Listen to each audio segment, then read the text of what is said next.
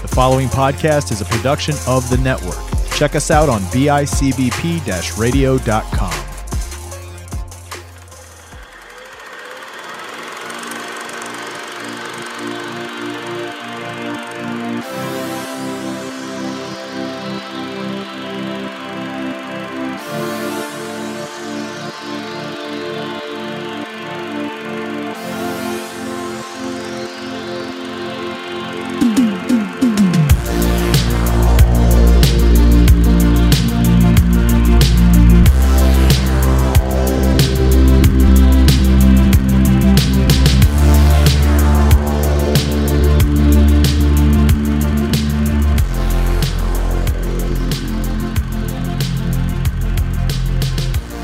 What's up, everybody? Welcome back to another episode of Silence Your Phones, your movie review podcast found exclusively on the network at bicbp radio.com. I'm one of your hosts, Chris Chavez, joined as always by Sean Fritz. Man, oh man. Today's Hey, going to be man. an interesting conversation, dude. Um, it, it yes, it will, um, and it speaks to the state of COVID to bring it all back. Does it, though? Uh, yeah. I feel like it speaks to the state of Hollywood right now. that like, it- What also that happened to just having just original ideas anymore? well, I mean that's that's so 2019, Chris. Come on, 2018 perhaps. but it just feels like uh, is there anything out at all, all that's original original that's being talked about Like that's original, like an original idea, or that yeah i mean a- overall i just Well, feel well- like everything now is remakes or reboots or or what's this new term that we're going to call where they're doing the sequel but it's really like after 17 other sequels do you know what i mean and then they're like pretend like n- number 2 through 16 didn't exist and this is going to be number 2 now what what what are they calling that I, I believe they're calling that a reimagining. It's like imagine these didn't happen. Then it's just kind of like we're just gonna just keep doing the same stuff over and over now moving forward right like let's imagine they live didn't happen and we'll redo it Well, well, let's start with the let's imagine they live didn't happen, and then just stop. well it's still sentence. a cool idea right like we could totally redo it nowadays and and shorten that alleyway scene from 35 minutes to about 35 seconds It was what? oh, what did we say? It was like seven minutes long. it was yeah it was pretty long dude it's a very infant so the more you know i think about it i i've thought about it since that since we talked about it to be honest, I'm sorry to hear. and I, you know, I think to myself, maybe I was a little harsh on it because I was trying to come in more critically because I still do enjoy it as the kind of film that it is. But I don't uh, think but dude, the, the, harsh. the fact is, is that scene is is just kind of universally known as being a little overboard. Like like everybody says it. But that's not what we're talking about today. We're talking about a movie that this is considered a reboot. They're kind of restarting over again and trying to bring this idea of you know what was once a video game and then kind of a, an important property in the 90s at least of what i remember bro we're going to be covering the 90s one here soon um, but they're trying to bring it back to this kind of like hey don't forget this is kind of a cool story and we want to show you you know a new audience what you've been missing if you're you've been living under a rock in the past few decades. Yeah, we want to use COVID era CG, COVID era, COVID era CG, uh, to enhance what was uh, what is a 30 year old property. It's going to uh, and yeah, a 25 year old movie, uh, and uh, enhance in air quotes the Reboot. CG to make it quote believable and scalable for sequels by killing off a lot of the main characters in every single sequel. why not However, they did that in the games too. And what do you know? Liu Kang is dead, but now he's back, and now he's dead again, and he's back. And dude i guess we're gonna yeah let's get into this we checked out the brand new 2021 mortal kombat First learned about this seven years ago. On a mission in Brazil to capture a wanted fugitive. When we got there, it tore through our unit in seconds.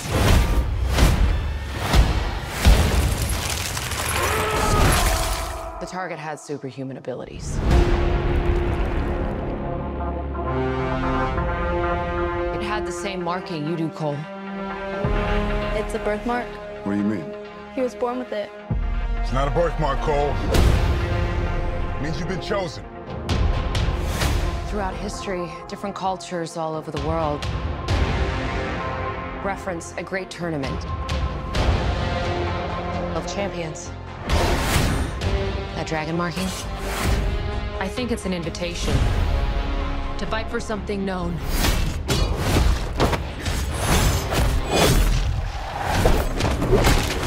As Mortal Kombat.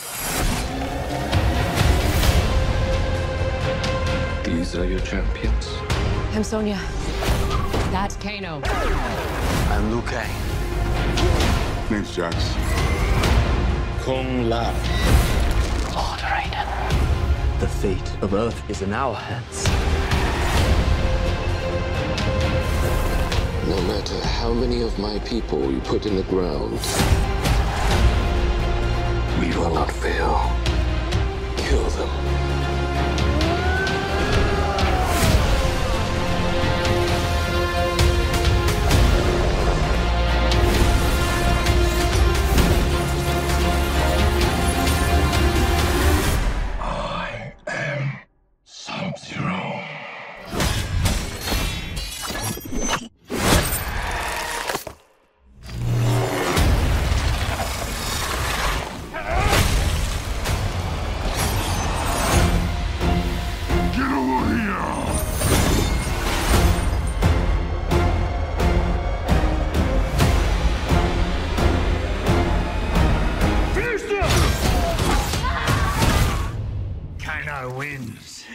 Fucking beauty.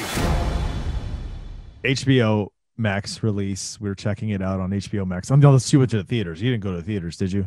No, and we had talked about it, and you Yeah. know, uh, I didn't go to the theaters simply because, well, what do you know? It was Saturday night, and I needed to watch it. That's how that works.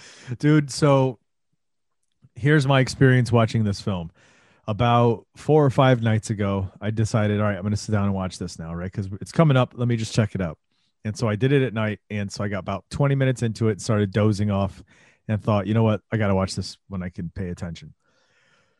You know, the week went by, work was crazy. It's the weekend. I'm like, oh crap, we're recording tomorrow. I better watch it at night. So last night I sat down to watch it again uh, at the end of my night, which it shouldn't have been, but I did.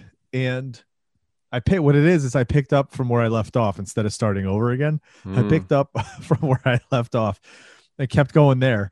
And then maybe another half hour in I got, and then I started dozing and I kept popping awake, right? And I kept thinking, okay, I'm catching enough of this. I know what's going going on. But by the end, I woke up and I was like, okay, hang on a second. What happened? And I'm like, okay, this was not a good movie. But I couldn't remember what happened. So this morning I was like, I'm gonna watch it. Just sit down and watch it straight through. And I just I watched it this morning. So I've technically seen it one and two quarters times, if you want to call Two it that. quarters? Mean Two half? quarters. No, I like to say two quarters Oh, okay. because that's how Just my brain works when I'm Yeah. trying to watch it in those increments. Uh, that's how I watch this movie. That's that's cool. You got it Uh, through one sitting, Yeah, I sat there and watched whole it family affair, or just yourself? Uh, I was sitting there watching the TV. Uh, I was going to use my headphones, not these, Mm-hmm. but a different pair, Mhm. Linked through my Apple TV, uh, so that because I, I started watching this uh, Saturday night around ten thirty is when I started it, which means that I was up until almost one o'clock uh, until I finished it. Uh, E sat beside me, and I said, "I'm going to watch this. Do you want to watch it?" She says, "I'll sit beside you and watch and and play my game, which consists of uh, a Candy Crush clone."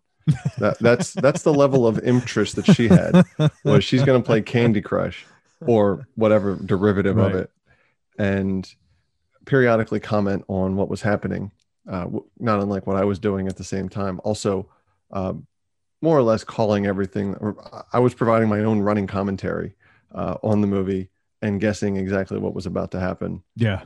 as as the movie was progressing. I got it right after the first fight scene. Every time thereafter, What were what were her thoughts as as this was progressing? What's going on here? What is this? this is crap. Now she's I was- familiar with the game, right? She knows the game. She's familiar with this property. Yeah, she's not a fan of of the content, but Okay. she is somewhat familiar. Now, when certain characters started showing up, like, what is that giant lizard doing, and why is he invisible? I'm like, well, he's a reptile. His name is Reptile. Yeah. You know, and um, you know, they went with like the Mortal Kombat 4 looking reptile, not you know the ninja Yeah. palette swap. Yeah. Um, but There's going to be much to say about some of the choices in this film, Yeah. dude. mhm. Uh, She But, was, uh, so she it was just the two of you? I explained some. Yeah, I explained some of it to her, and Okay. and I didn't. I I was like, you know what? I'm not even going to go into the full deep that I understand because because there's a the whole se- mythos to this thing, dude. yeah, like after the um, I think it was seven or eight, which is when basically every dead character came back because that's how video games and movie properties work. Mm-hmm. Because they killed Liu Kang at the beginning of the previous game. Mm-hmm. and and then uh, I think that was seven, if I'm not if I'm not mistaken. And in eight, everybody came back because it was like the last, uh, the last one on like the uh, the PS3, Xbox 360 series uh, consoles, and then it was uh, you know PS4 and Xbox One, um, which is actually the third Xbox. Uh, you know, not confusing at all. Mm-hmm. And um, uh, you know, and at that point they rebooted the story because they went back in time. I don't freaking know. Yeah, yeah. It was the one where um uh where where he sends his memory Raiden's memories, he sends it back to himself in the past when they're Oh, starting Days of the- Future Past. whatever. Yeah, basically. yeah. That's basically what it was, dude. Um, and you know what I gotta say, because that's the storyline where you know then it comes back and Kang's still alive, everybody's still still alive, and the idea in that storyline was that this is the 10th Mortal Kombat coming up, and this was the teetering. This is basically what this storyline is that follows in this movie is that there's a 10th one. And, and so I was thinking to myself, I wonder if that's what they're going to do. Is they're going to loosely follow this because in that one, in that actual tournament, was the the introduction of John. Uh, you know, they're showing Johnny Cage for the first time, and as we saw in this film, we don't get that. We don't get a Mr. Cage whatsoever, dude. Let's We get into this. Yeah, let's get into this plot.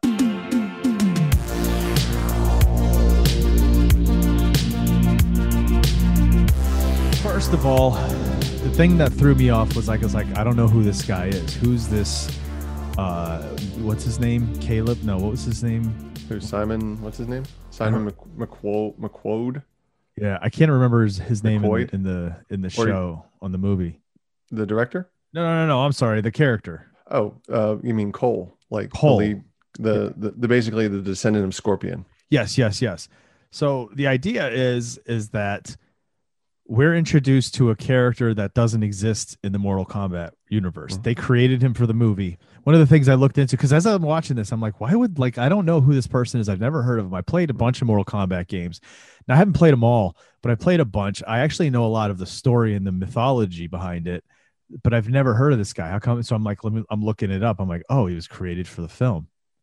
And the idea was they wanted to create a character that would be somebody that a person who's not into Mortal Kombat mythology could kind of latch onto, and this would be their guide into this world, right?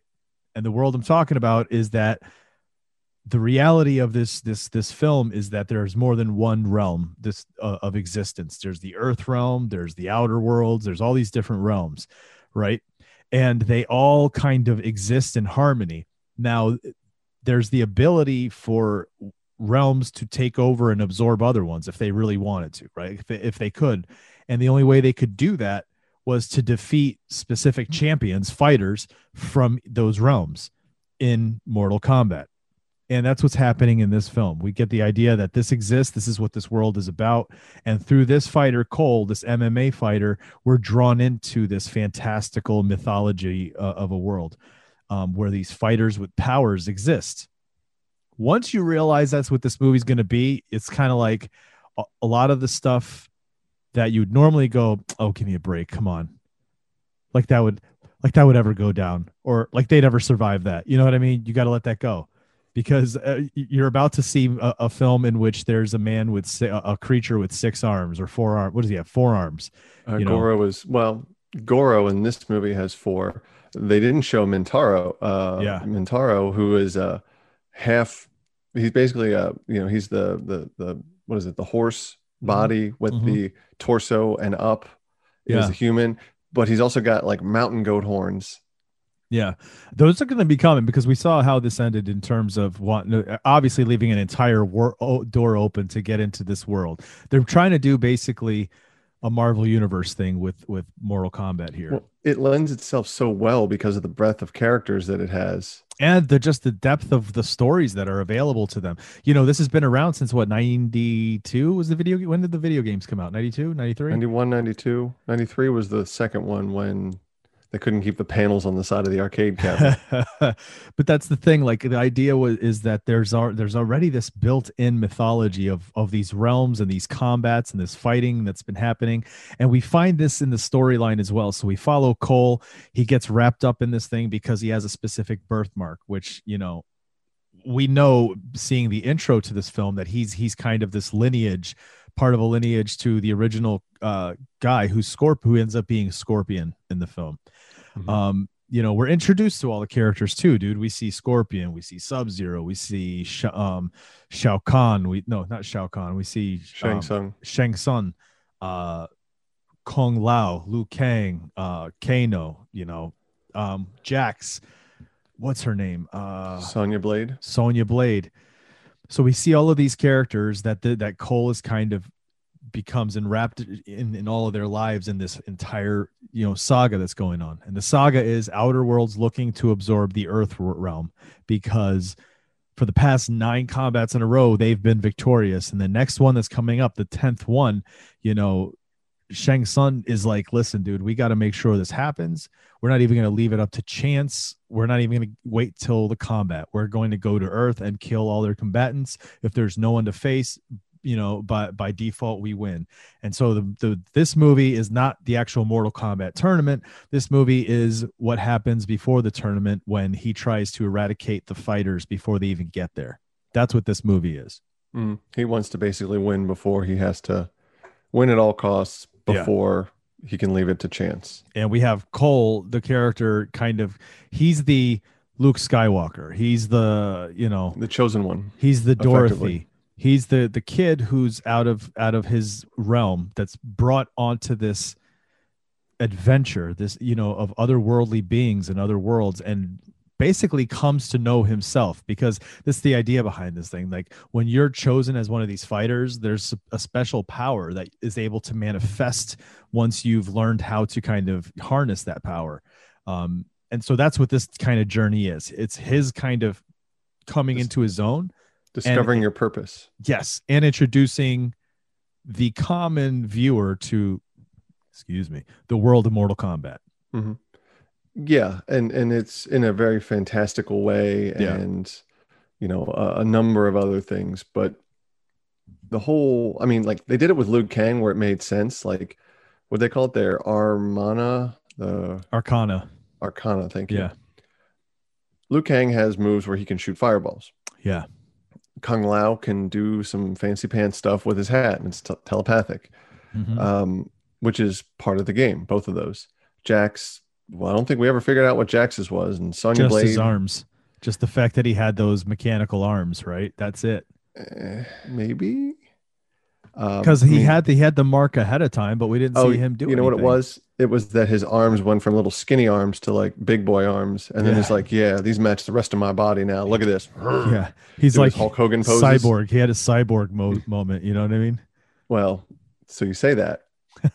I kind of wish that they had some of the um uh, uh, some of the uh, like the, the the the robotic ninjas like cyrax Sektor smoke Well, they're to come, dude. I mean, there's a lot more come. The fact that they got did away with a lot of villains and even a, a few people in this film makes me think, okay, well, well, obviously we're going to see them in the future because we know some of the storylines and what's possible in Mortal Kombat universe, but also the idea that fine because there are a plethora of other you know villains to pull from that are just as crazy and awesome looking and um you know intense Well, and they did some really good stuff with some really, you know, uh, okay. The game is Scorpion and Sub Zero, Yeah. right? Those are your easy characters, like Mhm. one, two, or three, a little bit in four, but even more so, like in Mortal Kombat Five: Deadly Alliance, which is probably my favorite one. okay It was, it was on the i don't think i played that one it was on PS2,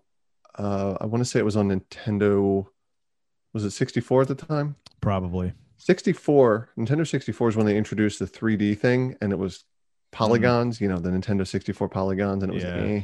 but you could like move not just side to side planes but you could move in Yeah, they were trying to capitalize on the Virtua Fighter.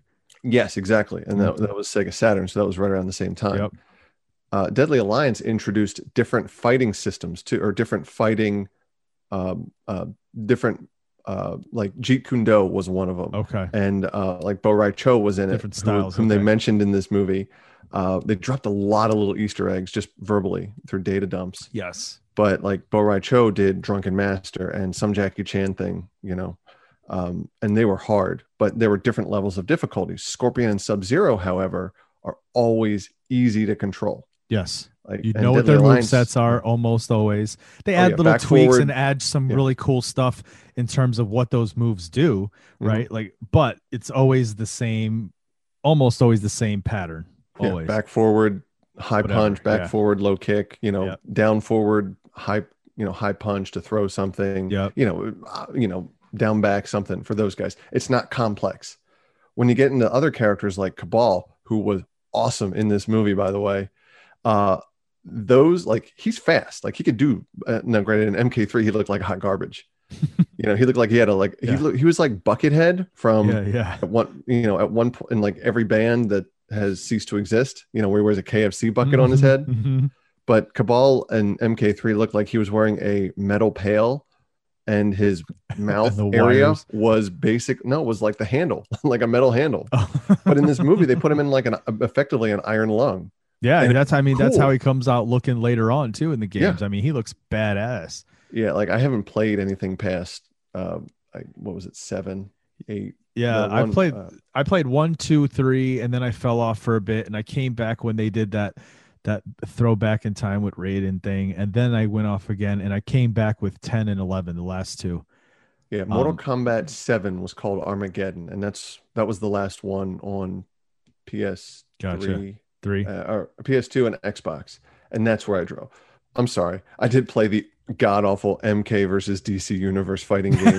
that doesn't count. That has nothing to do with the storyline canon. Nothing really happening in the Mortal Kombat world. you say that, but it counts as Mortal Kombat 8.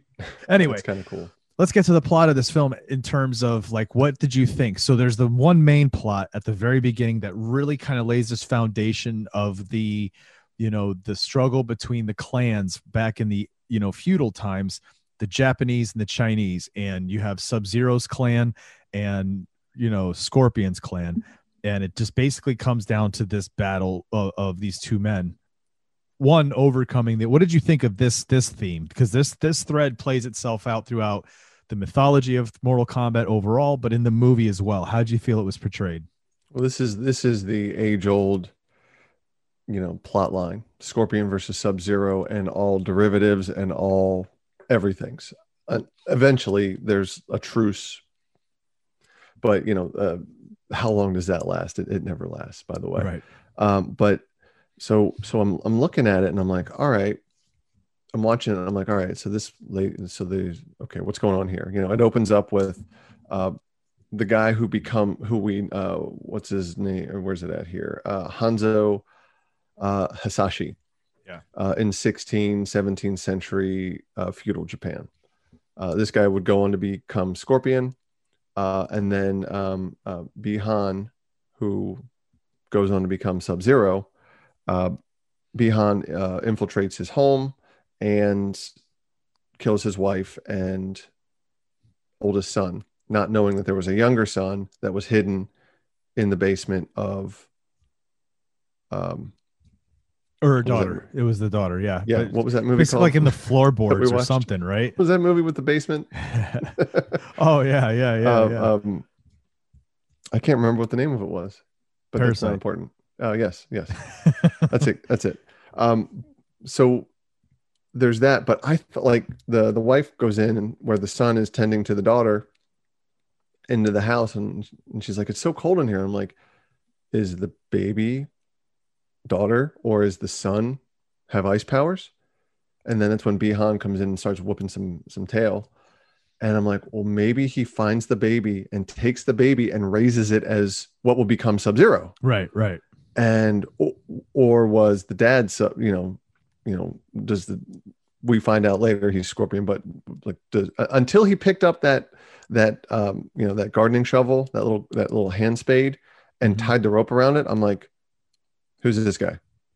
But Oh, I was really? drawn Okay. in. Yeah. And then I'm like, okay, this is Scorpion, right? Yeah. But then does the guy does the guy uh, Bihan does he take that kid and raise it to become eventually Sub Zero, and then he has to fight or or um uh, later in the Mortal Kombat universe they introduce another character. What was her name?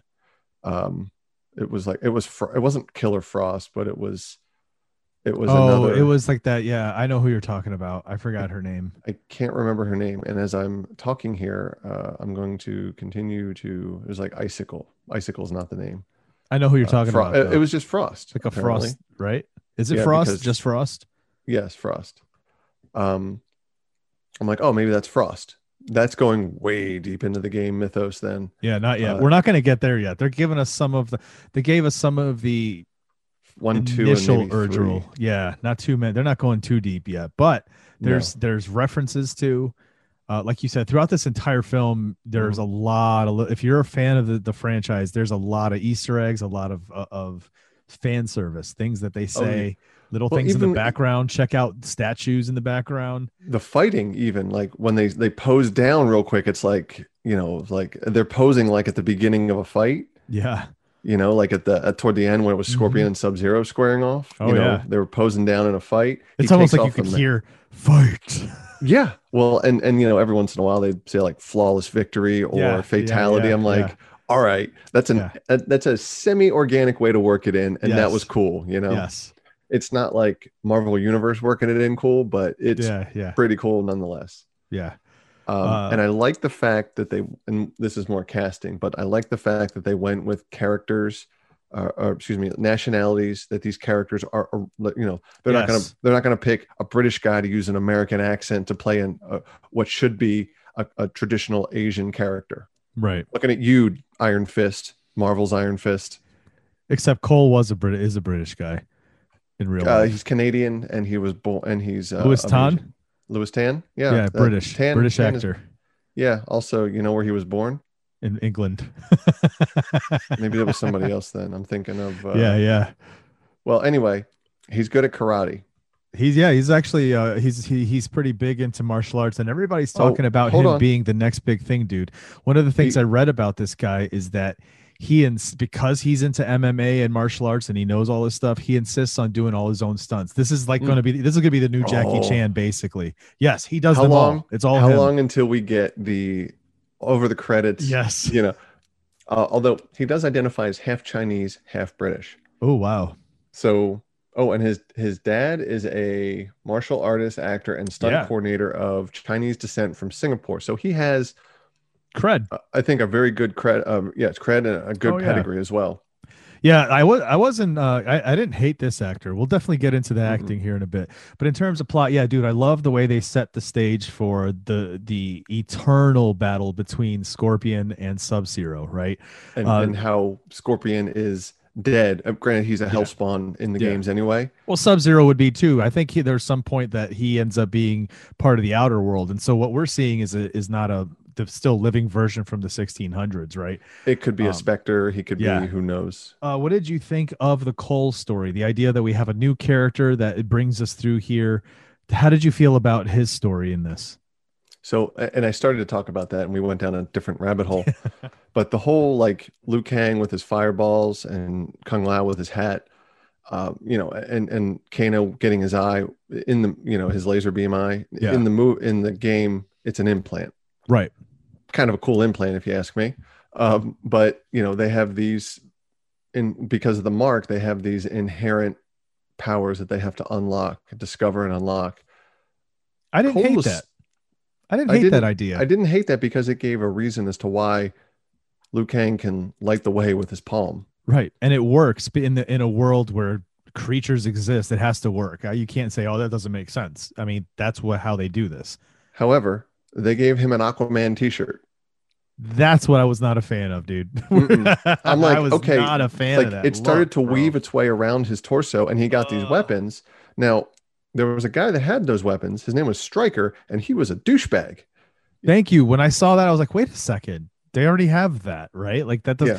but it's also this thing of missing he, the hat. it's almost like a kinetic thing. Like he gets Yeah. hit and he takes that that It's energy and, and hits it back. Yeah. Yeah, it's it's it's an armor and but I did not like Mm, I thought like good. when I saw it starting to come on, like you, you saw like the Independence Day 4 flashback, release me. You know, where where like you know the the the cane or what is it the uh the what is it the attach tap the mirror and like it goes from like this to flat yeah, and yeah. then there's somebody right behind you. I forget who who did that. You would probably know who who perfected that a horror movie. Can't remember. um yeah one of them. One and, of uh, yeah one of those uh fellas. And um i was like oh is this like the first like is this scorpion's underwear showing up? You know his Yeah. uh his his woven under armor so to speak. And then like scorpion not overtakes him but like he's like uh, uh raiden says he would fight beside him i'm thinking okay does he like is he is this like uh like uh, get out where he's just kind of along for the ride no it's a tech and tag all of a sudden you know Hmm. at the end Yeah, it, or it's one of those things like it, it, it's a way of him pulling his ancestor from the depths of hell or something. it's assassin's creed if you noticed, yeah, right. If you noticed uh, when he kept having those flashes and it would show that that spear and that shovel, it would it Mhm. was wrapping up with that weird kind of lacing, and and when he has that later, it's laced that way. It's the Mhm. same thing as it's the same kind of you know design as his. But That again, I just was not a fan of the look at all, dude. Like I could do No. without that look completely.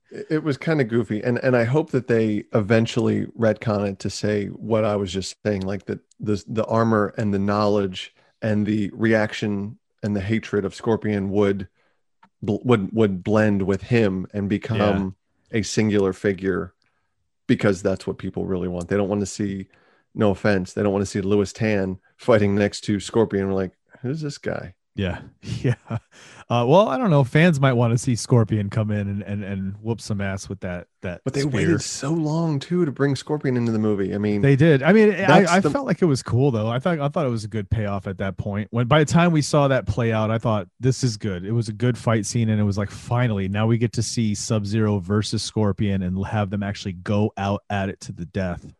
but why did he have to keep taking his mask off to talk? That was a yep, exactly. I was gonna say that. Like I said, there's a, still a lot in this film that that even though it's one of these movies where when you watch it, you have to suspend suspend belief. Like, oh, are you telling me Sonya Blade didn't get crushed to death? Right? Okay, sure, she didn't get crushed to death because there's also a woman whose jaw just detaches like she's a python. So it's okay. We'll go with the fact that she didn't die. But what was the point to like? What were the like? Sometimes these the decision making in these things, like like you just said so many times he pulled the mask off to say something and close it or put it back on or sometimes he would just talk with it on so like what was the decision making there Um, you don't do that in COVID times, by the way. you're makes right it un- keep your Chris- mask on bro Chris, that part of the movie makes it unrelatable. Just that part. that's the only once you saw that you're like okay I, i'm done with this movie Yeah, that's, I mean, that's this not, is not realistic real. anymore. uh The only time he that- takes it off in the in the game is when he does breathe fire at the end. But when he takes his mask off, I mean, when he has when his mask is on, you see eyes and Yeah. you see a little bit of forehead skin. yeah When he takes it off, uh, it's a skull. Yeah. Like a white skull, and then he breathes fire. Yeah, it's pretty wicked. Um then there's so the other choice that I thought was kind of weird, and I didn't. I, I I I get it because it was about the fan service. It was about dropping that that thing in there where you go yes, right? Is when he throws the spear the first or this the first time he hits Sub Zero at the very end of that film, and Sub Zero's shocked and he looks back and there's Scorpion, right? And then he says that famous phrase, "Get over here," and Mhm. yanks him, right? for me it didn't make sense because the entire movie there wasn't one word of english he ever uttered. He should have said it in japanese and then they just set put it in subtitles get over here. I think that would have been more realistic.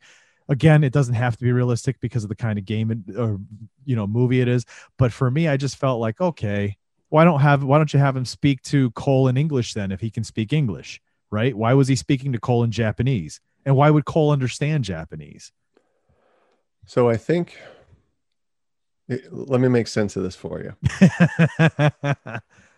In hell, Ah, for 400 years almost. he's had a lot of time to learn one phrase. He learned how to control the Hellfire. yeah. He probably took some English speaking classes on the side. and these were that's the one phrase he had perfected, right? Well, and then everything conversational English apparently too was was another thing. I guess this wasn't a situation where he says, "Where's the nearest bathroom?" Yeah. but yeah, so like I said, you know, if you look at this movie for for the kind of movie it is, you have to let certain things go because there's no way you can look at it and say that doesn't make sense for certain things. But then there are things that in this kind of movie you you still have to hold accountable. And for me, one of those these is this is one of those things. He should have said it in Japanese. You know, that was kind of the one of the weird things. Um other than that, dude, you know, in terms of the plot, you know, there are other things in terms of the plot. There was there's little moments that were very weird to me that weren't needed. Like there's this moment where uh Cole and Sonya Blade and Kano are walking through the desert and they just decided just out of nowhere, hey, let's just stop real quick so Kano and Sonya Blade can just have this little thing and all of a sudden, you know, start comparing dick sizes and see who could win in a fight. Out of nowhere, just out of nowhere, unprovoked. Poor use of energy. You know what I'm saying? Like, what was the point to that?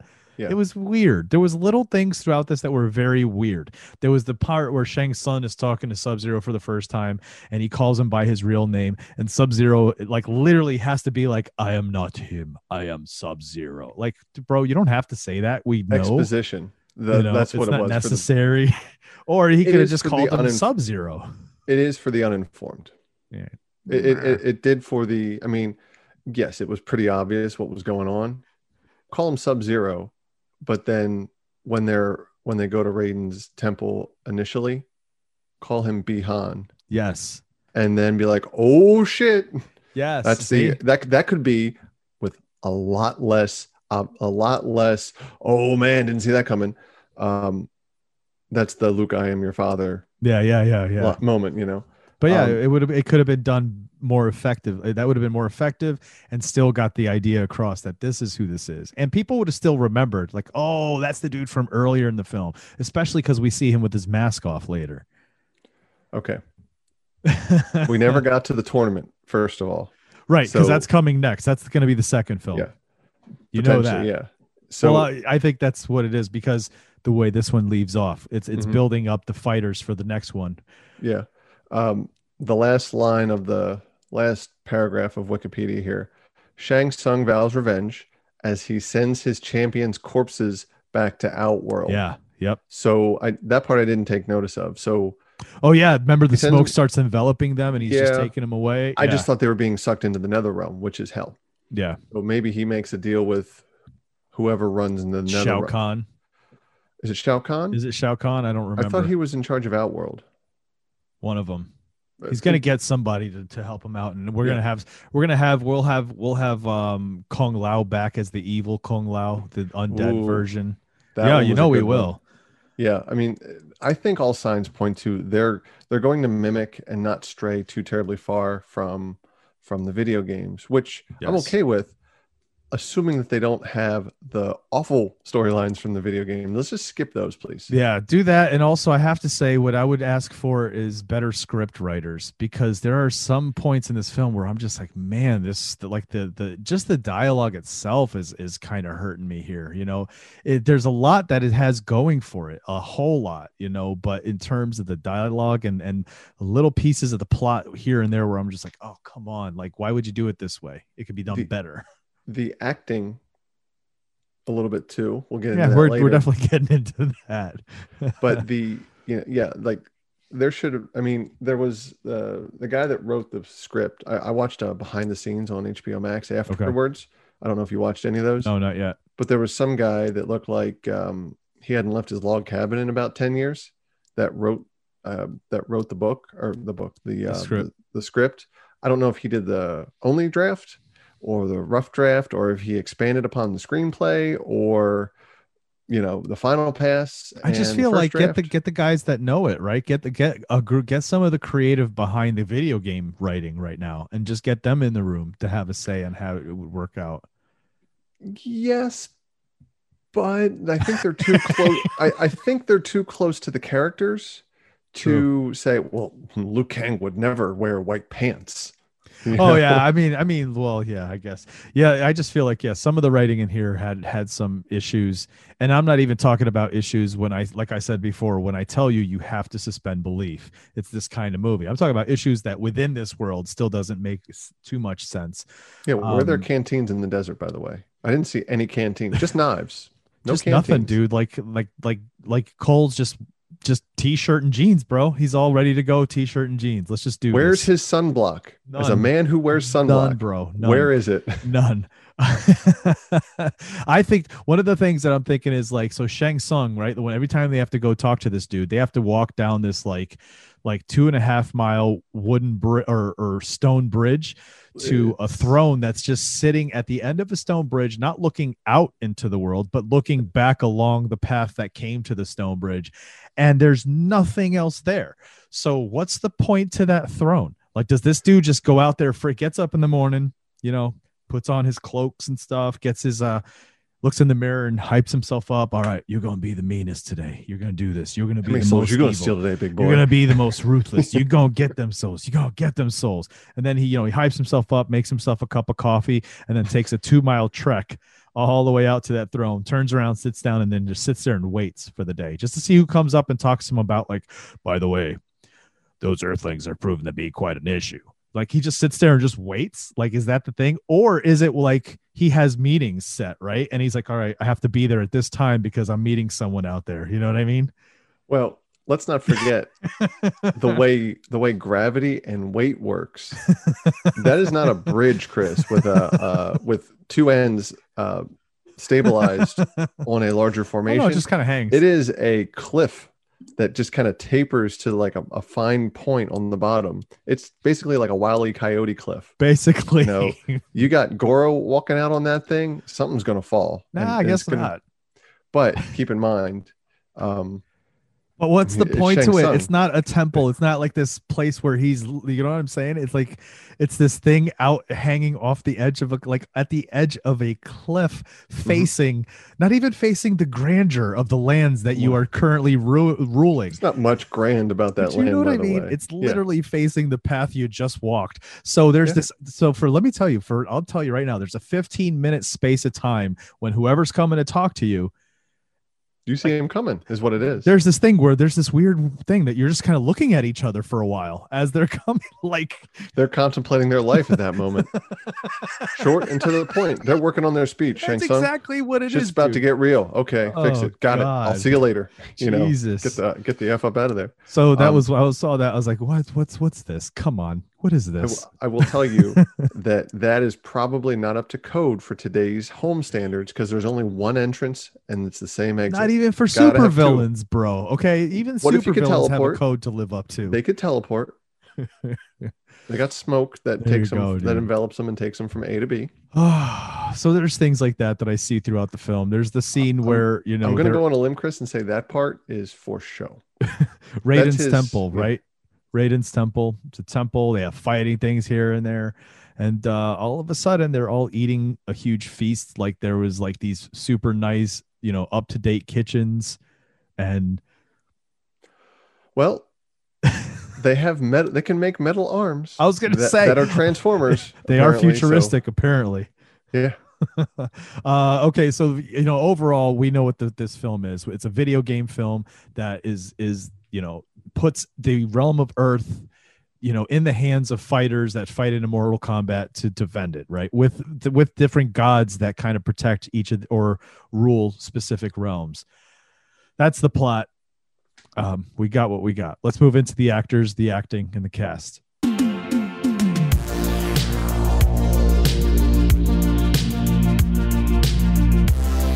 this is where it's going to get interesting for me because I know what kind of movie we're getting, right? So I wa- and and looking at the cast, there wasn't anything here where I was just like, okay, you have some bigger. na- I mean, I, there is a couple bigger names in this, isn't there? I wouldn't say bigger, bigger, but in there's terms some of that have that have other Cred. credits to them. yeah uh, but overall you're getting a, a, a movie with um, almost completely unknown cast And for me, it almost felt like they were taking the gamble and they were going to try to pull off a Guardians of the Galaxy. Even though Guardians of the Galaxy had, you know, actors and actresses that we knew in Mhm. terms of characters, you know. So for me, it was like they had characters we knew, but actors that we didn't so much so. It's a gamble because you don't want to see an actor that you know and all of a sudden you see them in a role that's so well known for this video game franchise that that it's it's hard to separate the you know what I mean the actor from them until they actually become them because at Mhm. first you know you see Robert Downey Jr. and it's Robert Downey Jr.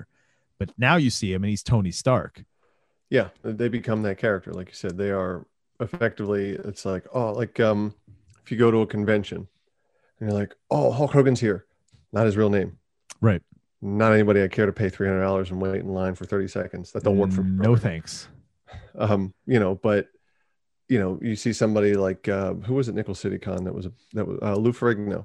yeah Bad example. Uh, Incredible Hulk. Nowicki. Uh, you know, um, um, you know, yeah, it, it was a cast of. I don't want to say no names because like there are some people that once I tell you who they are, you'll be like, oh, he was in that, or Yeah. oh, I wasn't aware of that.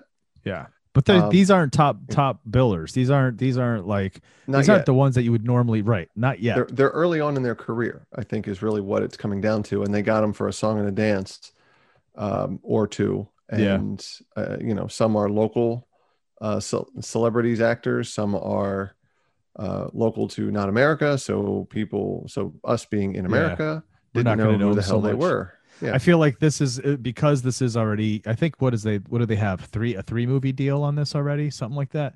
Uh that these are going to be the characters that are going to you know these actors and actresses will define these characters as they continue. Um, let's start at the very beginning. Let's start with Cole Young, Lewis Tan. I said this originally. We said he's a British actor, but he has kind of made his name in the world of martial arts right now. Um, he was also in uh, Deadpool 2 as Shatterstar. That was the one thing I, I knew for sure. All the other ones, I, I mean, I, I know the movies, but I'd never seen him or don't recognize him from from these roles at all. well, and looking at it here, Fast and the Furious, Tokyo Drift, he did stunts. That's old school. Yeah. Pirates of the Caribbean at World's End, he did stunts. Olympus Has Fallen, The Hangover Part 3, stunts. You know, and then he starts to get into actually being, you know, he was on 24 doing stunts. You know, he, he did some TV shows. Oh, ironically, he was in Iron Fist. Yeah, Um, yeah, he did. He he also did. I think one of the things I saw when I was reading some on this, the making of this film, was that that was the one episode where the the kung fu actually looked realistic. Because if Mhm. if you watched Iron Fist, you knew that that was uh, some of the worst kung fu you've ever seen. Uh, well, you could say acting too. Mm, all of it, And all of the storyline. above. Um, He was also he is uh, on Into the Badlands, which is I've watched the first three seasons Okay, um, when they were on AMC. I don't know if they're still or not, but they're on Netflix now, and they're they're really good. Um, I forget the guy that the guy that does the uh, the main character, uh, but he uh, Daniel Wu. okay, He's a guy that should have done played Iron Fist. Not, not you know, and everyone's like, have him do it because guess what? He's Asian, and this is a chance for Marvel to put an Asian character before the. This was just before like the bigger movement of yeah. you know minority um uh, what's the word um Typecasting. not typecasting but like white you know before the anti-whitewashing movement Yeah, yeah, yeah. I got. i think you. this might have like been right around the time that it started it's like put somebody in who can actually be represent you know that race and those things granted danny rand is a white kid from new york anyway because all marvel characters are that's how they um, started. Yeah. Yeah But, but Lewis, so that for this, for Lewis Tan, dude, as Cole Young, I got so again, this is a guy who, for, for what I said, you know, I, I've only known him in the supporting role. So to be the main character of this, the one who basically shoulders the responsibility to take the everyman, the nor- the normal moviegoer who's not so in deep in the Mortal Kombat mythos, to take them into this world and kind of guide them through it, but make us care about him, right? And make us care about his situation. That was a little rough for me in this movie. It really was. The character to me didn't feel like I first, it didn't feel like he was old enough to be the father of the the daughter that he had unless that wasn't his real daughter. But I I think the assumption was this was his wife and his daughter, and I don't know. It just didn't. but the didn't mom also I mean, well, first of all, that family's got some weird boundary issues. Yeah. Um, dropping f bombs in front of the kid. I mean, granted, there are certain reasons that you would not Yeah. censor yourself in front of your kids. Yeah. Um, but I why suppose also- a, a guy that's throwing ice out of nowhere in the middle of July is one of those reasons. or a forearm dude that like Yeah. breaks your entire you know, yeah. shed. By the way, that's a nice. I mean, uh, I'm not going to go off on the shed. Um, the uh, why is she in a MMA locker room? And why is Dude, the uh, referee uh, running it too? There's you a lot of stuff. There was a lot of stuff in this in this where I was just like, I see what they're trying to do. Like they want us to kind of be drawn into this kid that he's he's part of the bloodline. He's kind of a chosen one type of a a, a character, but he also has a home life that we're supposed to care about and that he loves them. But it it's it, it felt so cardboard. Like the way he interacted with his wife or his what was supposed to be his daughter. Because at first I thought it was a little sister. I thought it was like his little sister or something, and then I was like, I was like, oh, this is supposed to be his wife and daughter. Really? I It threw me off, dude. because your children you're supposed to risk life and limb for. Yeah. Siblings, well, family dynamic is very interesting, Yeah. regardless of what type of family it is, be it you know adoptive or biological or you know what levels, mother, you know, a parent, child, uh, not so much, uh, uh, more so for this metaphor, you know, siblings or extended family. Some people are take them or leave them, um, but you know, parent child is more, you know, again life and limb. So I think that, and, and I think a lot of these characters were folded and consolidated from other characters into you know into one a placeholder and maybe sometimes there's things that are left over from a script make her a little younger and it's more Yes, believable younger and it would have been believable for sure. or if they were older parents but you can't have you know you're not doing MMA well unless you're a couple people you're not doing MMA as a mid to late 30s I would have totally believed it if he was the uncle. That was his sister and his sister's daughter, and he was very protective of them. Like if Mhm. we had that kind of built into the storyline, then I would have been able to reconcile the fact that he's not as kind of affectionate or emotionally attached in terms of the way he came across in their acting towards them. Do you know what I mean? I would have been, it would have made more sense that oh, that's his niece and that's his sister, so that's why it, it's it felt not as affectionate whereas i could see they were trying to make him affectionate with them and it didn't fit for me. It just didn't work mm, out. the emotion was a little left Yeah. a little bit to be desired i believe. for sure. But other than that dude this dude was pretty good in terms of playing that kind of like what the hell's going on? Like why am i like what is what's this all about? And then as he realizes what it is there's this kind of frustration of wanting to like Luke, right? Master the force before he can even get there yet. Like he's trying to rush his training. So there was a little bit of that in there, and he did a really good job at kind of expressing that.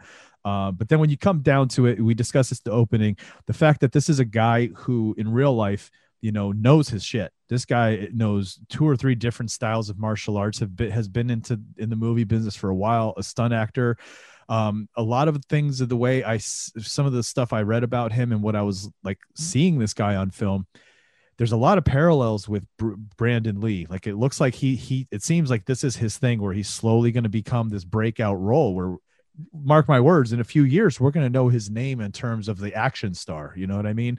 Because his his action in this film he was on man. This dude knew how to move. Uh it looked great. And um I love the fact that it's him. Like I said, like Jackie Chan, he said he's going to do his own stunts, and that's just what it is. And so when we watch him doing this, that's him getting flung and thrown against you know banisters and and kind of taking shots while he while he's you know parrying uh, punches. hmm Yeah, I thought he did a great job with with especially with that, and he's a stunt guy. Yeah. So, you know, that's where he comes from. So that's not a bad thing. Right. Um, I see. He's got promise. He definitely has promise in terms of the charisma. He's got a he's got a presence on screen. He just needs a little bit more work, I think. hmm Uh, dude, Jessica McNamee as Sonya Blade. Speaking of needing a little bit of work, wow, yeah. I don't Uh, think this was good casting. America. Okay, Sorry, I just don't. she she looks the part. I- Eh, I- I- there's other women that could have pulled it off that look better. You know who did the original mocap for, uh, and I believe she was in the first Mortal Kombat movie from the '90s. Was what's her name from Billy Madison? Veronica Vaughn. Yes, there you go. uh, which but she she obviously did also probably not the best acting uh, of a th- this char- this Sure. character's cursed. Chris, three character, three Well, I actors. think, see, I think you need Um, to have somebody that would fit. So I think was it in the last one or the one before that? I feel like it was the last one. I can't remember now. They had Ronda Rousey play her. Uh, to do the to do the motion capture for the Oh, video the games. game. Yes, and That's sh- believable. and she pulls it off. She would pull off the MMA side of it, knowing the combat side. But when you have the female that's that combat side, right, Sonya Blade, like there's this She should be believable to her in her fighting, though. Yes, and there's a toughness to the way she speaks and the way she commands herself. And I'm sorry, but McNamee didn't have that for me. She there was no command in her voice. There was no command in her presence. They, it was it, she felt very awkward. There's a few scenes where I was watching her and the way she's kind of standing, and even like the way her body's postured. It was almost like somebody who wasn't familiar with like holding them their themselves, you know, their body in kind of a um I just keep saying commanding way, but you know what I'm saying, and and confident way, in- and she didn't have yeah. that.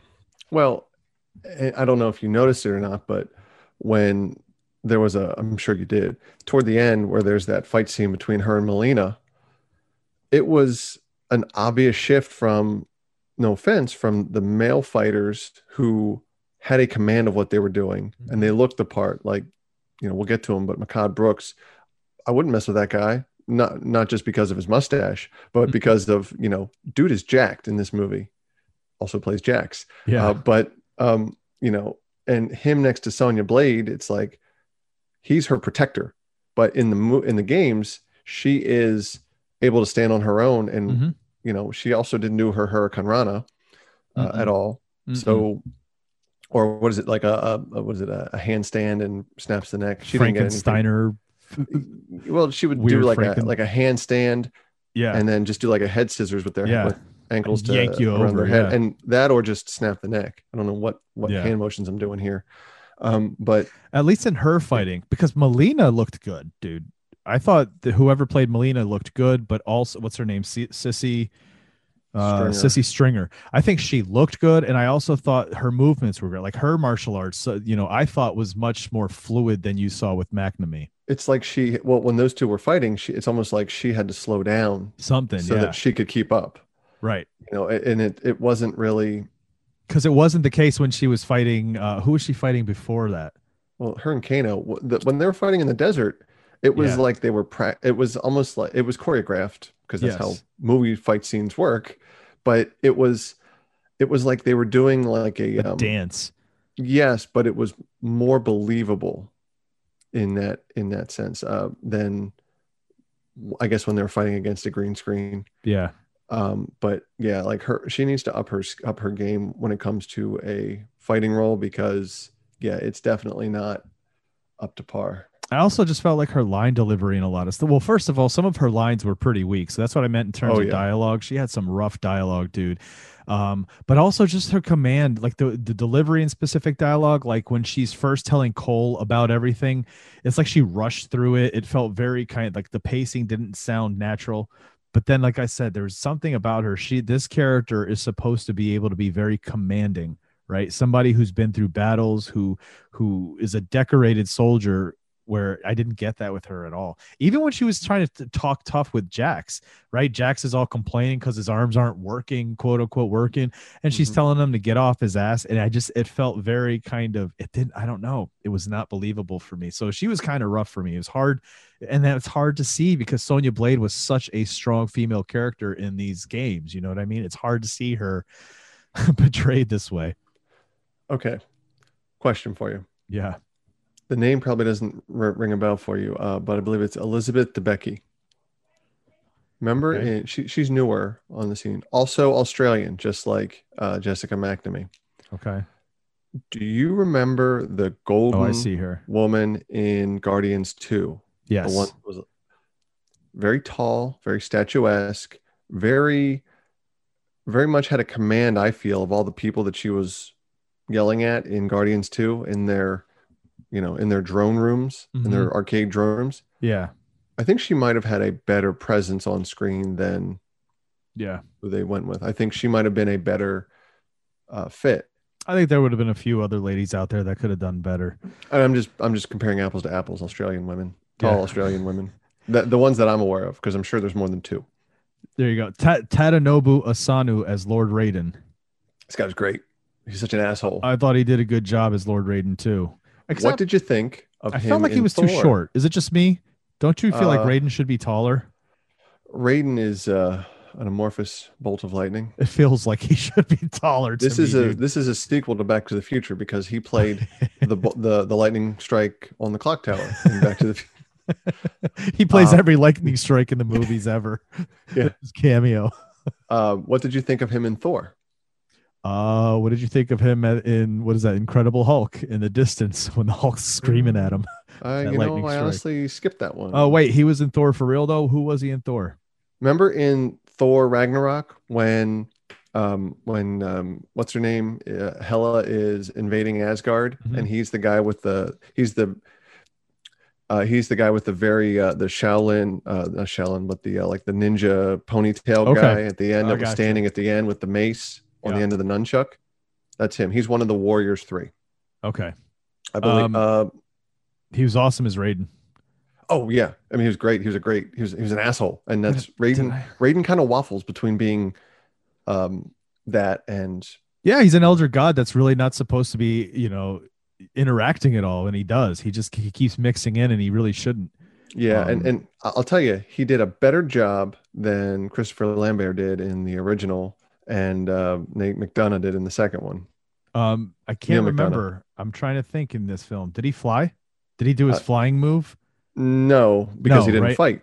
Okay. Okay. He just showed up and said, "Knock it the shit off." oh, he will in the next one. Then I'm sure. I, I'm certain he will give up his elder god status. Like But we definitely saw a lot of- we saw a lot of the gorgeous lightning work and yeah, uh, but we'll get into fx later but in terms of the character he he nailed it i felt i mean i felt like this was raiden he spoke like raiden he acted like raiden this he Mhm. this dude understood the character and even the writing for this character was better there was a Mhm. little there was a few times where the dialogue was a little rough but overall uh, i thought raiden was pretty decent yeah be stoic and just don't betray a whole lot of details because you know be as vague as possible be stoic and be be a curmudgeon at the same time Mehcad brooks Uh, jax infamous jax so i know this guy from uh, i don't watch it anymore because i hate mid-season breaks and cw does a lot of those but uh he was on supergirl. He plays Olsen, jimmy right? olsen yeah. Yeah um, and and I, I really like the fact that they went with a black jimmy olsen. Yeah. And um, they didn't make him like a oh superman come save me. It's like golly gosh superman. Uh, he becomes guardian in um, in the show. Because Oh, you know, they nice. And Okay. he's got like this retractable shield and and I mean the f- version one was goofy as fuck. It looked like Iron Man. I got to break out of this cave. So he's not, uh, but he's so he's not a, you know, he's not new to the action Mm. genre. Uh, Jax, he- I felt like he was Jax. hmm I think Well, he could have used a little bit more gruff, maybe a little bit more cursing, but that he was Jax. He felt grizz. He felt like the grizzled, like the guy who had, you know, been there, Jax. Um, Kind of arrogant about things. yeah. Uh, did you want him to have more of a flat top? No, Like I the didn't, original I didn't mind. I didn't mind the, you know, the look overall. Um, I was thrown off with the arms until later when that, you know, it it, it transformed, which that was another plot thing that threw me. I'm just kind of like, what was the point of that? Like that doesn't make sense. It doesn't make any sense at all. It's not. It can't be that that was his arcana because his arms weren't part of like that wasn't part of him when he had the marking in the first place. Homework assignment. When his arms go from skinny arms to big boy arms, I want the Transformers. Exactly. I want that in there. uh, but Jax overall, I think he he played the character well. This was Jax, and he was very believable. He was more commanding in terms of the way he was supposed to sound as a military guy. Mhm. Um, and then and you know, too.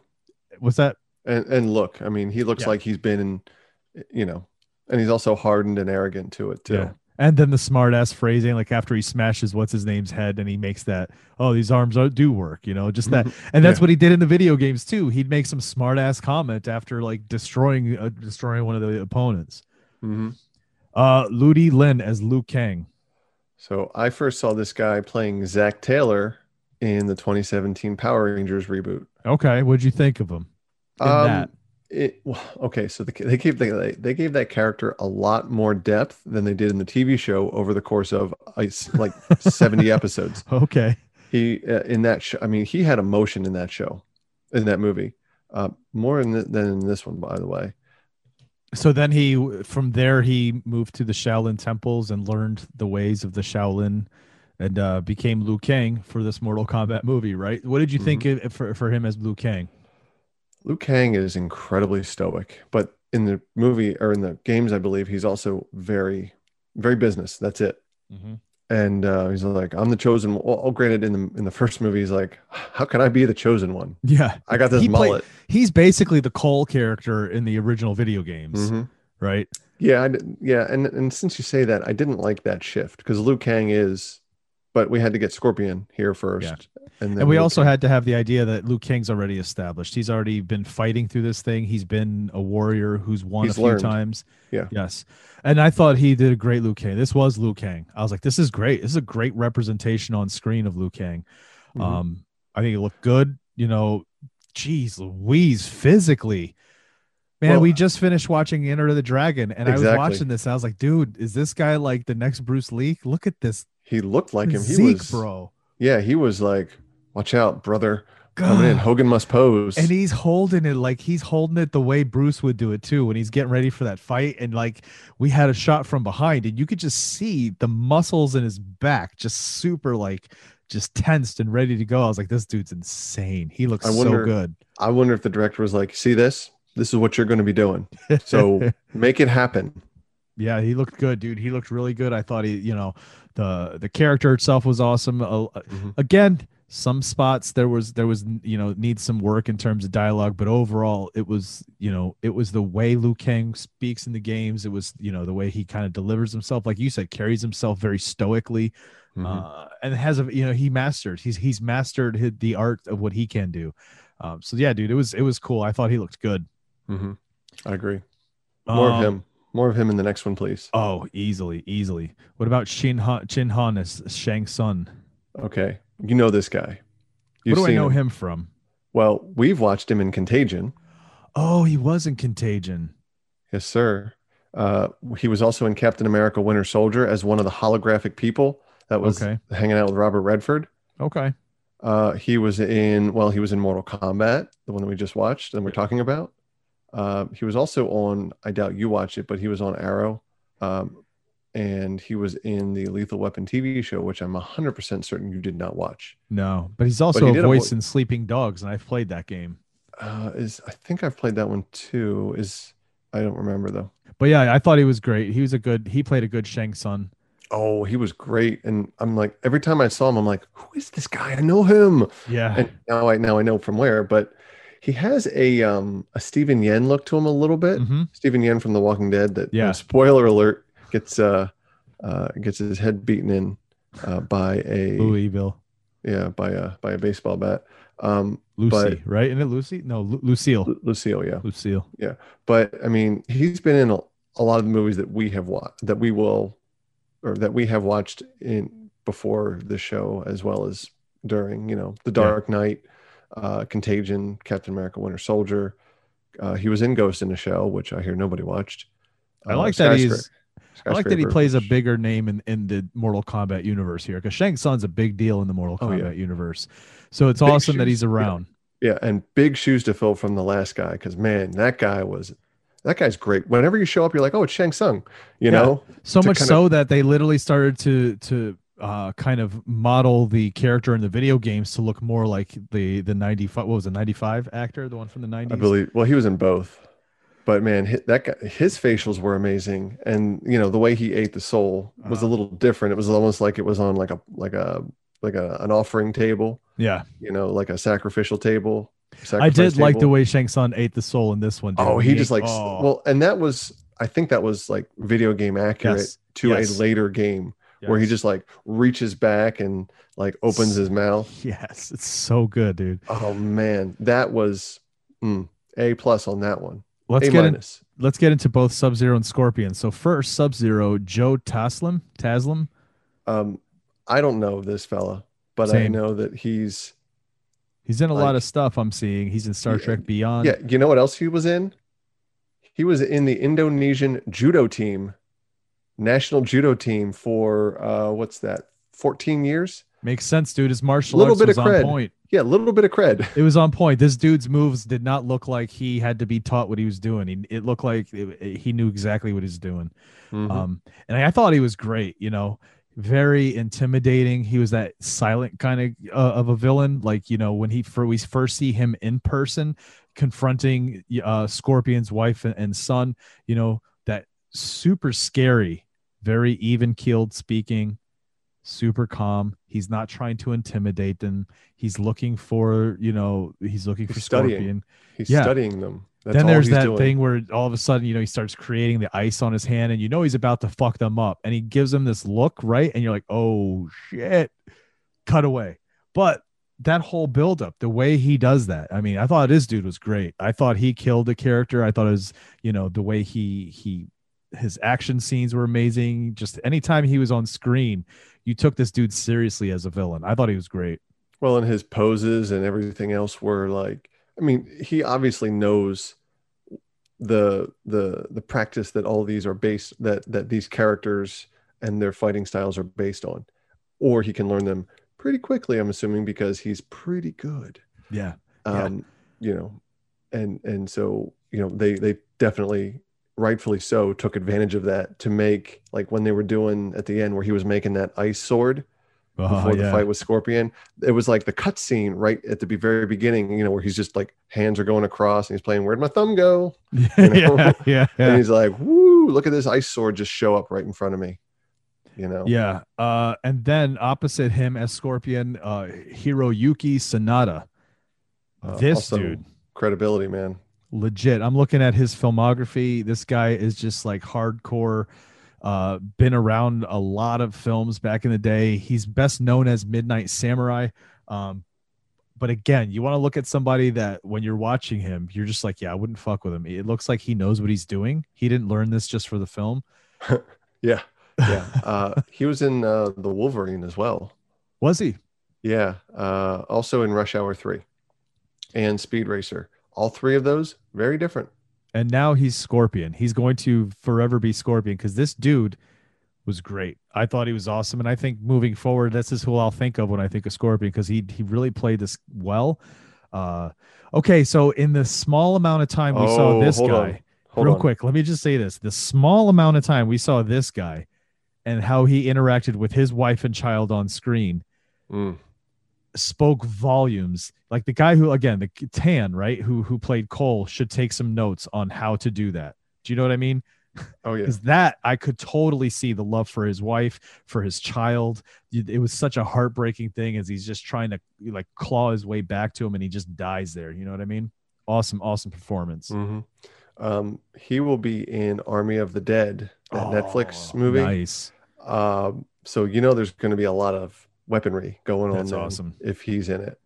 That's Uh, well, awesome. let's just say I'm gonna hold the phone. Hold the phone here, Chris. This guy was in the 1977 version of Super Sentai. Oh man, that's it. You're lo- you're loving it. I in. need to find this season You're now. You're. J A K Q Denji Kent Jendi Kataye. You're in. Uh, okay, let's move on to Max Huang, Kung Lao. What'd you think? Uh, this uh, I can't click a Wikipedia article, so I, have no opinion. No, um, Yeah. no, I thought he was great for. Uh, Kung Lao was always one of those interesting characters. Like they played him, you know, um, like a ambiguous uh, Asian character, but also sometimes like Mexican. Like with the Oh, yeah. literally, the hat has in some in some instances, it has little you know things that you hang up or like The like little little dangly things that hang Frills, around. fringe. Yeah, like like little things you would hang from a canopy. Like, so is he Mexican? Is he Chinese, J- Japanese? I think he was know, Chinese. Yeah, I think he's I- part because, and I didn't know this. I don't know if it's in the video games, um, but they played him off I- as a cousin, a cousin Uh, to Liu Kang. mm, I think they're both descendants of Kung Lao. Okay, um, so they should but- be cousin then. Um, at some in some way, shape, or form. I don't know if that is a, a historically, let's say, accurate because Yeah. it's all fictional, fictitious. I liked it um, though. I thought he was. I thought this guy uh, Max Huang did good. I, I really liked the character. Those two are joined at the hip, though. you know, Yeah. pretty much like like in the first movie, uh, original Mortal Kombat, where Liu Kang's brother is killed.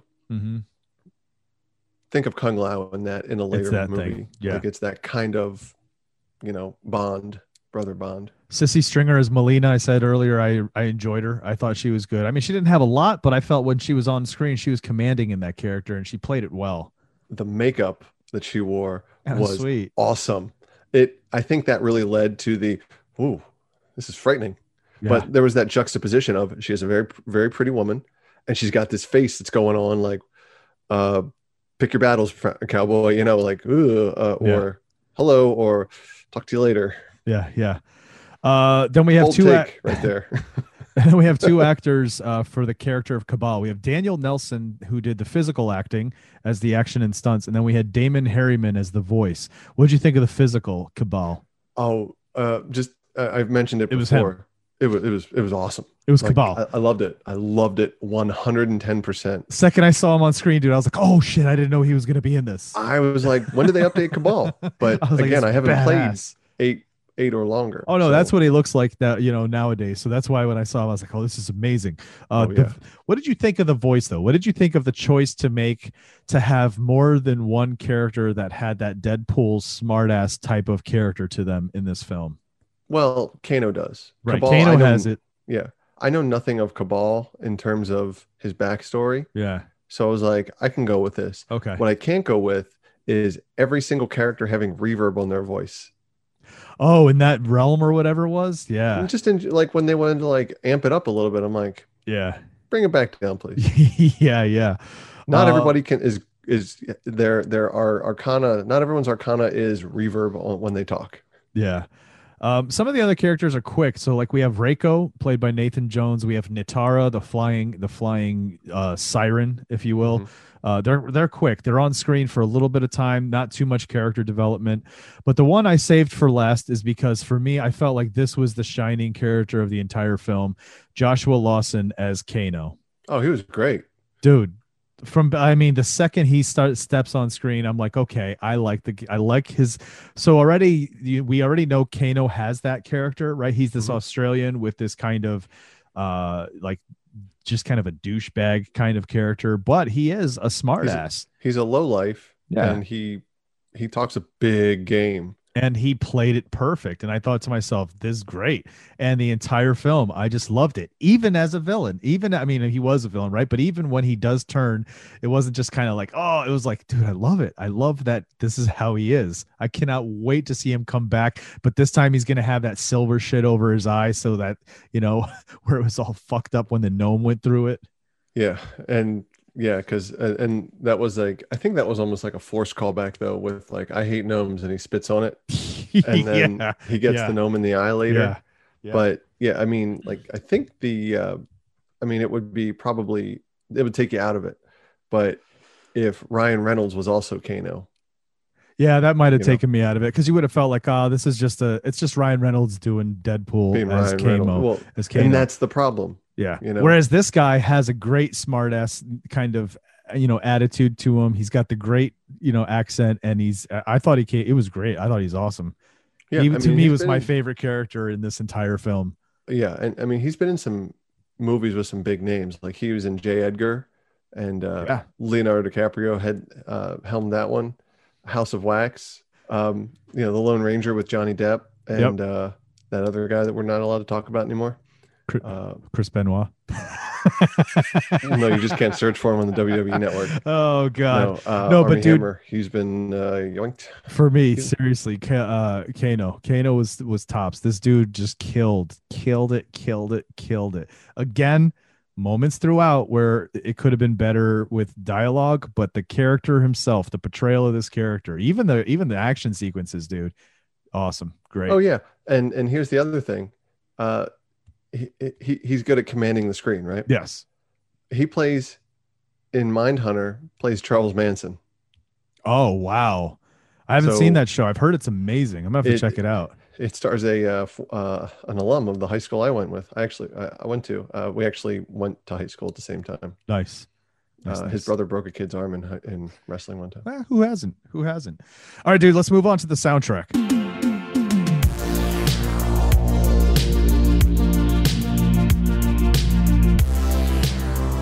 Score mostly, right? I didn't remember any kind of like uh, you know commercial song on this. It was all score. There was There a was lot of kind of was there? You know what it was? I don't remember. There's a remix of the remix of the Mortal Kombat theme.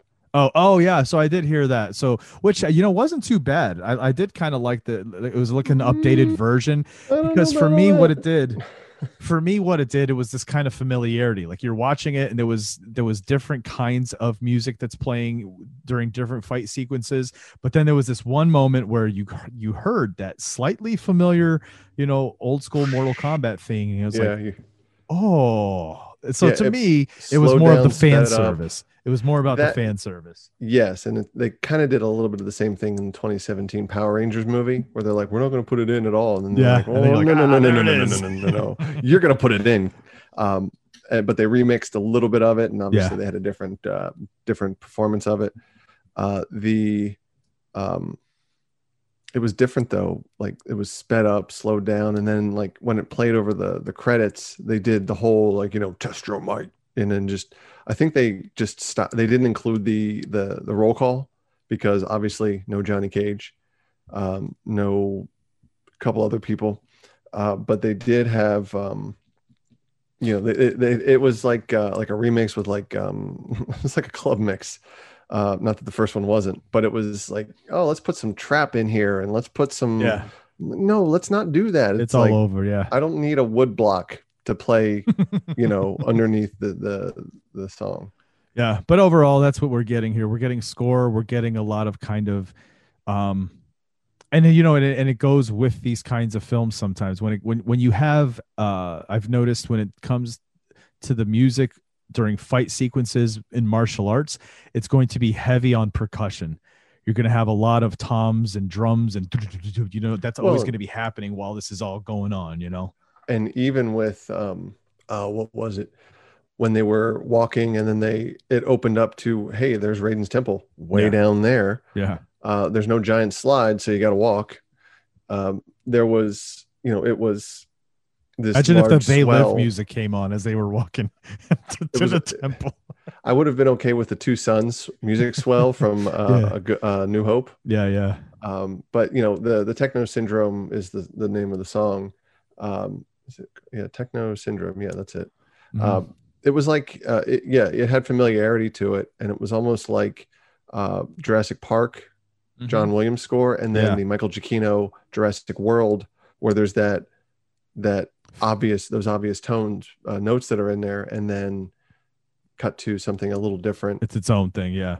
same with star wars episode seven and episode four Very true. same same two people actually Very true. Very true. But overall, serviceable. We say that a lot of times in terms of the music, and it worked for this. There wasn't it, it wasn't anything that took me out. It everything about the score in this worked. You know, whether you liked it or not, that they messed around with the the original theme and threw it in there. See, for me, it worked. I like it, and it was the fan service piece. But everything else, I was noticing that. I was like, hey, today, I today, uh, when I'm watching this, I'm noticing that you know when I watch martial arts films, almost always when it's that hand to hand combat, it's almost always drums. It's almost always like with the music, but a very heavy on percussion. So this film had a lot of it. Yeah. Uh, what it also had in our next segment is cg Yeah, special effects.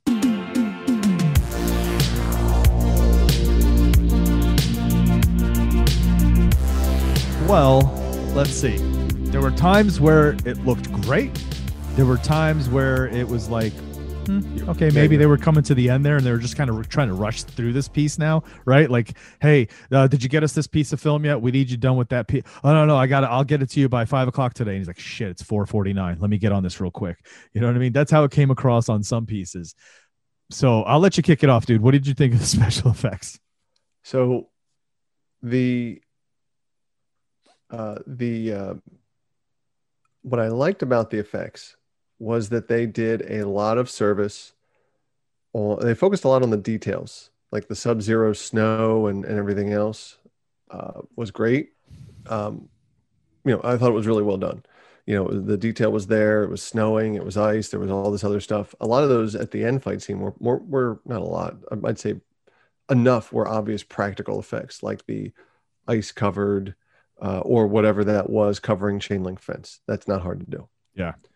You know, when Jax was fighting General, what's his name? General Big Hammer, um, who I've never seen him in a Mortal Kombat game. Yeah, he's later on. He's later I, I, on. I figured, Yeah. and uh, so I don't know who he is. So he's a guy with a big ass hammer. Reiko. Reiko Cool. Yeah. um you know and and you know they were in an obvious fight arena where it takes place in the game uh, there were a couple other ones like that too um the goro uh, i don't know if you watched the behind the scenes on the goro it was the for the fight scene they did basically they put two guys in blue suits so it was like and Yeah. they, and they put one on Are you about to tell? Oh, I was, just, I was gonna say, you're about to tell me that one was on the other one's shoulders and like that literally would have been awesome. No, one was on stilts and one was just standing there, and they put like the minimal amount of uh, mocap dots on them, and it looked awful. You weren't a fan of Goro. I thought he looked decent. Goro. I like Okay. the Goro uh, rendering, not as good as the Hulk.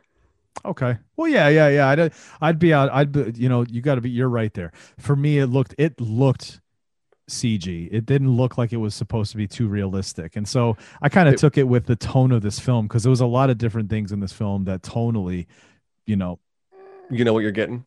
Yeah, You're watching Yeah. a Mortal Kombat movie. yeah, yeah. Shut up and watch it. Uh, like I got to tell you, the choice to go with the um the actual creature reptile instead of an like maybe a, a weird kind of mutated version of a ninja, I would have liked that better than the creature. I wasn't a fan of the creature. Uh, it looked cool, but I just wasn't a fan of it, and it definitely looked again very CG. I think we could have done without. If you're already going to have one creature that was completely CG in Goro, we shouldn't have had to do that again with the lizard. You know what I mean? With the reptile. Yeah, I would have I would have been a fan of like and I think they started talking about it in Annihilation in the uh the previous movie Mhm. where he was devolving or something and he Is that what it was? I, I think so, but they didn't have I mean they they had all the ninjas in their MK2, MK3 basically let's make give me 20 of these and then let's just paint them all different colors. and call them different names. Yeah. Yeah, I mean, some of them, like Ermac, is you know the Ermac wasn't in a lot of these movies, but you know Yeah. what Ermac is, right? Mm-mm. It was a glitch. Really? Yeah, error macro. And so the arcade cabinet would show it as Ermac, and it would show it as, I believe, red. That's amazing. And it eventually became a, you know, before the pre-internet, like mid '90s, it was like, oh, there's this hidden character. You got to do all these things, and Yeah, everyone, yeah, yeah. It, it became telephone, whisper down the lane. Of, Gotcha. you know and then they eventually worked like oh it's a secret character in the arcade cabinet no it's not uh, but eventually it became a character in mk trilogy Yeah. which i thought was kind of cool they ran with something that was Oh, yeah. they're like oh That's yeah the beauty behind this whole franchise is there's so many different things like that that I mean, God, we, we said about it how they left this open. This is going to be a lot of fun to play with moving forward. Um, Mhm. But they got to work on the special effects spots, right? i like the concept of reptile being uh, a chameleon Creature? he, Eh, not yet, though. Eventually. think get I- there. I- yeah. I would have loved to have seen him as the uh, the reptile. I mean, they called him send in the reptile, whatever his name is.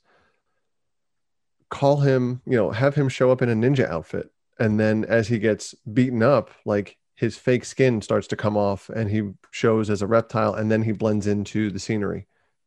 And, Yeah. You know, I like Yeah, the I- concept of putting knifing a flare to him, so they can see where he's at, but it, it looked like they were trying to make him show up like um like in Watchmen the movie where they had like the the circulatory system show up or like the the nervous for for Dr. Manhattan Yes. show up Yes. And but he would kind of like come and go. It's like all right, how much budget did you actually have on this? I mean the movie's only 55 million in budget. But Yeah. The fire fire coming from Liu Kang looked decent, but then there was the one time where it looked kind of hokey. Um the arms, the arms for Jax, they looked okay, but that's the thing. This is because of what this is, the, the packaging and the way this is coming. You I, for me, I accepted a lot of what looked too CG for me. Do you know what I mean? Mhm. It has to. It has to kind of look CG because I mean nobody really has those kinds of arms, but you know, it is what it is. Um the smoke, those that smoke effect I thought looked good overall, I thought the CG in this entire film was pretty decent. There were a few spots where you know, again, it was kind of like, "Urgh, let's just say anything with piece." Sonya Blade and CG left a lot to be desired too. The blood obviously was way over the top, but I think the blood was over the top because it was supposed to reflect the video game. Like when we watched the video game back in the day, remember you could turn on blood or not. That was the thing with Well, it. What And it? if If you- you, had Super Nintendo, you could turn it on and And off. And if you, could- turned on the uh the blood or you had the extra blood, like it would do this thing where any hit and it looked like somebody took a cup of blood and just threw it up in the air. Mhm. And that's what it looked like in this game or in this movie. And that opening scene when you see Hanzo just fighting off these ninja, every time he stabbed somebody, it was like a fountain and not like a spray like you see in some of these movies. It was like just like globs, just it was, it was just, up like in the you, air. you struck oil. Yeah, All, all that pressure Yeah. released. yeah. Yeah. Uh, so it's over the top. fact. Here we go, Chris. Scientific fact: your blood pumps through your body like it's an oil well. So don't cut yourself, otherwise you're gonna have a big old stain on the carpet. Uh, but dude, but overall, you know, it was supposed that's to not- look this way. That's not really science, by the way. No, not at all. That's that's silence your phone science. Um, that's science your phones. Uh, but yeah, dude, definitely, you know, over the top in terms of the way the blood looks. And but the effects, I, I enjoy them. I I did find them a, a few times to be a little much, but overall, I enjoyed it, and I thought it fit well because this is what the kind of film this is. You know what I mean? Like if we're going to be showing Mortal Kombat, I mean, we're going to see Kung Lao's spinning hat split someone in half. And it looks awesome. The gore, was I mean, it looked freaking awesome. We're going to see Scorpion breathe fire and incinerate someone. And, And it his looked face awesome. start and his and the lower part of his face start to start Yes, to burn burning away. Um, you know, Sub Zero freezing Jax's arms, and as you see it, you know, and all of a sudden, as the it starts to explode, just the blood blood ex- yeah. Dude, that looked oh, so many different things with this looked perfect and, and However- great. Where I was just like, yeah, I can do with the ones that did. However, when he falls and hits his face on that exposed beam, yeah, what was he looked made of concrete? I know. That I thought the same thing. I'm like, he hit that weight, like the the weight of him hitting that was almost like he was made of concrete. There was no give on his skull when it hit that thing. Um, all right, dude, let's move on. Let's move on to our our final thoughts and review on the film. You want to go? Sure. Take it Sure. away. So uh, I'm going to include a couple other bits and bobs here too. Uh, bits and bobs is something I use at work, and it makes absolutely no sense to anybody but me. But uh, things and stuffs, you know, we could also consider uh, use that, but I don't want to. Um, so as far as you know, this movie, it has it is the third, I guess, theatrical movie, um, but it's a reboot, so it's starting over again, which we all know what a reboot is. That's exactly what I just said. It is. Um, the series has what 11 core games but then there's like other side movies side quests there's been animated cartoon which is hilarious to say that mortal kombat's been a cartoon uh, it's been other short stories short videos um, you know it, it has It was a series, right? A live action series for a minute there that they were there were a couple with. like Yeah. at least two or three um, you know uh, there there's there's been a uh, so pop cultural effect there's a ton that they have to live up to in this with this movie um, the poster sucks it's it's scorpion on one side sub zero on the other And that's And not really the story. yeah i mean it's it's the beginning and the bookend Yeah, more or less and that's it right. you know the if they wanted to do it they you know they put scorpion's spear like from the the bridge of the nose down to the Yeah. covering their mouths where their mouths would be you could put cole's head in there of course Mhm. that would give away a whole lot of the movie um you know so so the poster kind of sucks does it need a sequel yeah because they mentioned Bo Rai Cho. They showed a picture. I don't know if you saw this of Nightwolf, Yeah, uh, which I Yeah. thought was neat yeah, that was Um, awesome. you know, they had a poster at the end uh, talking about Johnny Cage, which Yeah, Citizen Cage, his film Citizen Cage. Doesn't look like they're going with a white Johnny Cage. Are you sure? It looked like it. The skin tone looked a little darker, Tan, Hollywood, bro. He's he's got that Hollywood. but he tan. was he's pale be as that. hell with with sunglasses Oh, maybe, but I think in, they're in, the, going sh- with in the game. Yeah, no, no. I think it'll be a, a white dude. But dude, it, I'm totally looking forward to it because just from what you see in the poster, it's already got almost like a an 80s like kind of pastel, you know, that n- Miami Vice kind of feel to it. And to have they- him have that kind of, I want that arrogant Hollywood old school Swagger. 80s kind of s- swagger, dude. I wonder if they're not trying to capitalize on like the popularity, the recent popularity of Luke Cage. Why not? You know, Why not? But um, what if John Saxon played him? Or they just did a face swap. If they did a face swap with John Saxon, that'd be cool. That's that won't happen. But Uh, um, yeah, so so they need a sequel because there are t- we haven't even seen Shao Kahn or Mhm. his you know his there's a lot coming. They plan four more, so you know they're already got characters lined up. They've got a thin storyline to follow. Every you know, it's gonna Yeah, be fun. yeah It'll be Shao. fun. I mean Shao Kahn. Um, you know some of the elder god, other elder gods that you never really. They're like the guardians from. Um, And just any of the Green other Lantern, fighters, yeah. dude. Any of the Yeah. other fighters. I mean, yeah, uh, there, there's there's a there's a metric shit ton of them. I mean, I'm sure they'll ignore some of the palette swaps, but Yeah. You know, you know, we haven't seen what's her name, um, the princess that uh, Kitana. yes, that one, and her and her metal fans of doom. Yeah. But we did see the fan. I don't know if you noticed there was a scene when um uh you know the first time we saw Shao Kahn when he comes up to to Raiden and, and the group and Raiden stands there and puts the the screen in front of him that electric screen there's a, a cut scene real quick of a side view and and we see Sonya Blade and uh Kano profile and there's some space between them and whoever's standing in front of them you see their back. But in that space between them is the fan blade. It's literally on an Hmm. altar a blue flan, fan blade Hmm. so we already know she's she exists in the world. We know she's been in the Mortal Kombat universe. You know, Yeah, I, so it's gonna I'd be nice, dude. There's a lot of little little things in there, dude. Yeah, I'm I'm interested and I'm eager to see because they didn't kill everybody. No, Luckily, and even if they did, they come back as the dead version of them, the evil or, or there's like a- undead yeah, version. exactly, and you know, uh, Sindel hasn't shown up yet. Exactly. Um, There's you a lot. uh, um, you know, Noob Saibot, Cyrax, Sektor, the you know the fight to cyber, you know, to what what is it to take all the ninja clans and turn them into robots. Yeah. That could be a whole movie unto itself. Yep. Uh, you know, and taking Sub Zero's soul and putting it into one of those Definitely a lot to could do. be cool. this. Noob Saibot, you know, I want to see uh, a sequel with more of these characters because they have been built up. I don't want to see them, you know, bastardized or or just kind of, you know, whatever bastardized Mm-hmm. works. Um, but you know, as far as this movie goes, I did watch it in one sitting. Um, I thought it was. I had heard several things. Mhm. Dog shit. Good Mhm.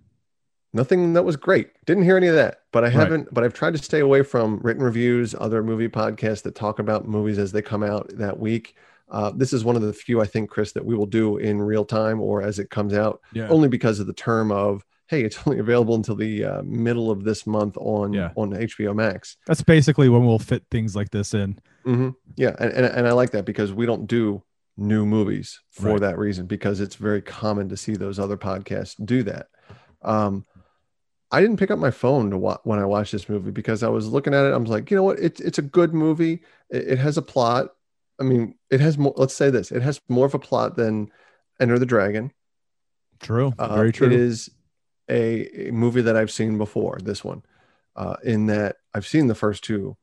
I will admit to have seen the second Mortal Kombat movie. Uh, I uh, everybody saw the first one, um, but I think the actors, generally speaking, did a good enough job to make this engaging and intriguing and interesting. And the makeup was really good on, like we talked about on um, uh, on Mileena.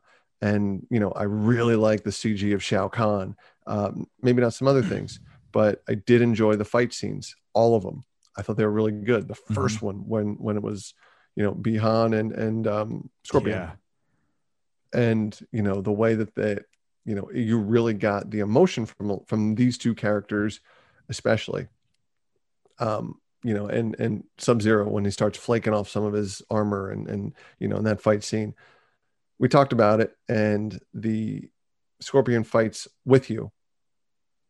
I was hoping that was like, hey, they merge, they become you know two minds in one body, the man with two brains, whatever, you know, and no, it was like a two on one fight, and mm, that needs a little bit of work. Flush it out, workshop it. I'm available for hire, uh, and uh, but I did appreciate the fan service that we also talked about. You know, the the cut scenes pre uh, pre stare down fight. You know, uh, with Scorpion or Sub Zero making his sword, his ice sword, with uh, with the posing down uh, at a side view for both characters, with the fatalities, with They didn't say animality. Flawless victory. Yeah, that one was good. They didn't say animality. Thankfully, they didn't do babality. Or- Friendship. Friendship, exactly. Um, those were kind of goofy, but Yeah, you yeah. know, I, so I'm excited for what else they can bring to it. Quan Chi, I am looking forward to that. You know, Mhm, two broadswords. Don't mess with that guy, by the way. mhm. Him and Shang Tsung's team up from Deadly Alliance. Baraka um, should be fun too. Man, And that's like a whole race of them, dude. There's a whole bunch of those creatures. They can not. They're not invited to my house, by the way. Those teeth are frightening enough. Um, but you know, I'm torn here because I like I didn't pick my rating before we started, which is what I usually do. Um, but on a whim here, I'm gonna have to say. So okay, so here's the bad. Some of the acting.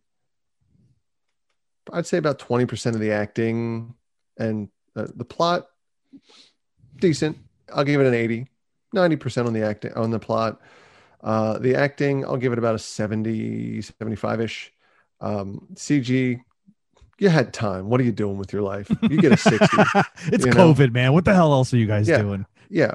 Either you're going to the gym or going to your refrigerator. How about you go to your computer and do some work?